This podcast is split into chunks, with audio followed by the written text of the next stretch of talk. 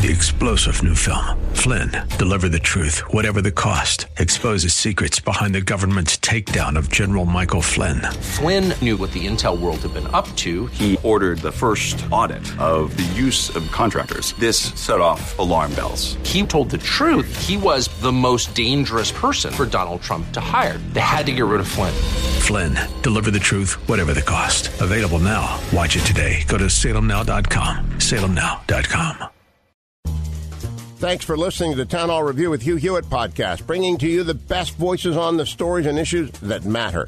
Helping make it all possible is the generous partnership with the Pepperdine Graduate School of Public Policy. Here's another piece I'll trust you enjoy. Joined by Senator Marco Rubio, whose brand new book, Decades of Decadence, is in bookstores today, available at Amazon. I put the link over at Twitter. Senator, uh, on page 172, you write The divide between people who live in this country and want it to prosper and those who see the U.S. as fundamentally racist, sexist nation that must be radically changed or dismantled if it wants it to survive. That's the key difference. And you go on to expand when this began, this difference began. I don't know how we end it. And Decades of Decadence says we've got to end it, but how do we end it? Well, first of all, I think it's important to understand that divide what's really important about it is that even though the group of people who believe this country is inherently evil and needs to be dismantled and restructured is small, the minority, they're a very powerful minority. They happen to be CEOs and they run media and they're at the top of government agencies and they control academia for a long time.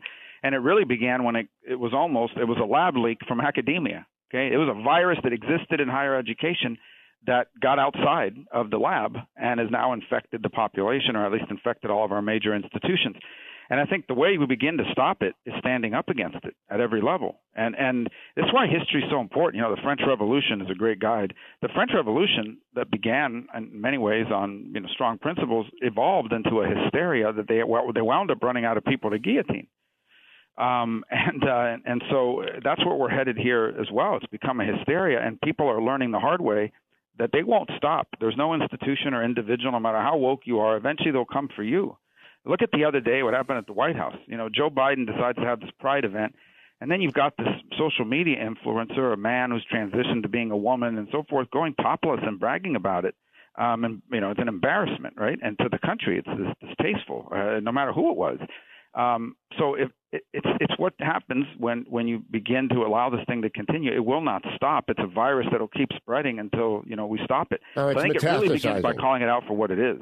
Now, in decades of decadence, you write that we now call these things grievance studies, and we call it the successor ideology, and it all boils down to, in the term of art used by the left, opposition to Eurocentric, Eurocentric cis heteronormative patriarchy.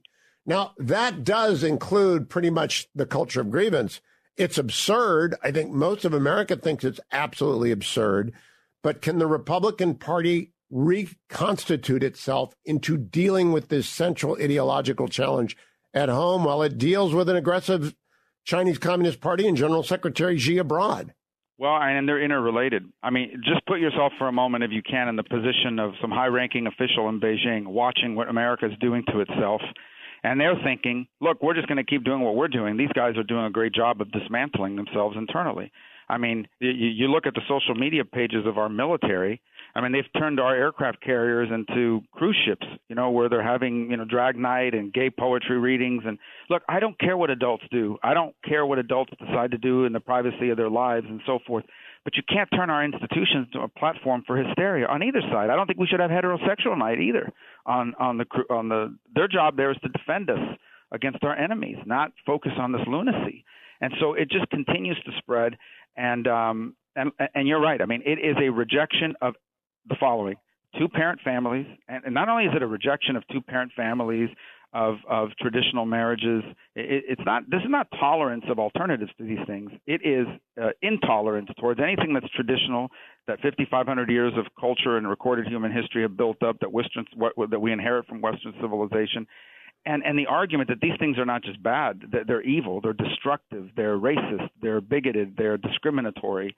Um, and, and so we've gone from an argument of tolerance to a push for intolerance against everything that has been that basically humankind and and uh, common sense has told us works. You know, Senator, if we had elections on the debate about the issues at the heart of this divide, Republicans would win them all. I think Donald Trump's presence in the election is going to obscure that fundamental debate. Do you, for a moment, worry that the Department of Justice is is incentivized to to get people to look away from an open border, from transitioning children at the age of ten, from all of the lunacy by throwing Trump into the middle of this with an indictment?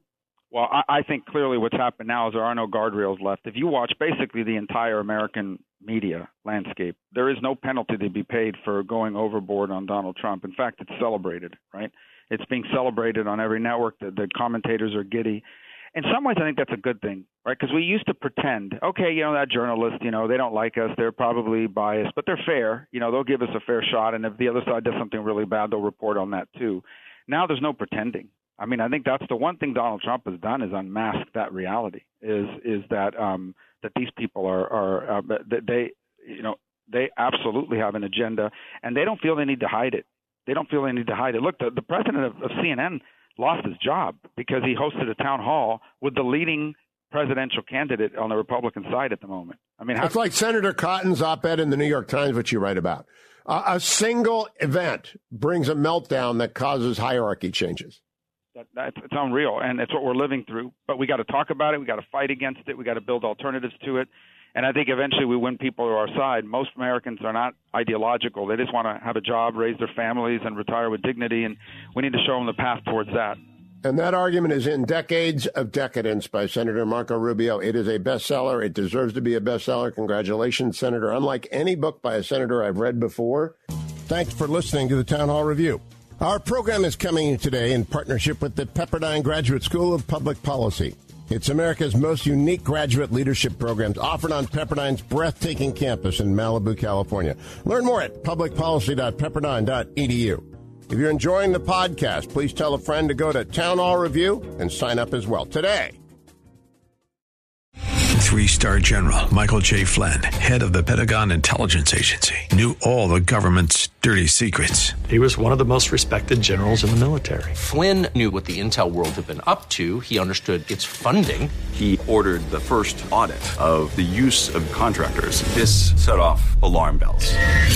The explosive new documentary, Flynn, Deliver the Truth, Whatever the Cost, and covers the facts behind this scandal. Flynn told the truth. He was the most dangerous person for Donald Trump to hire. I find out the worst enemy that I'm going to face in my life is right here in America. They took my assessment and they wanted me to change it. And I was like, I'm not changing it. They had to get rid of Flynn with in depth interviews, archival footage, and never before seen personal records of the man behind the headlines. I just felt like I was drowning. Flynn, deliver the truth, whatever the cost.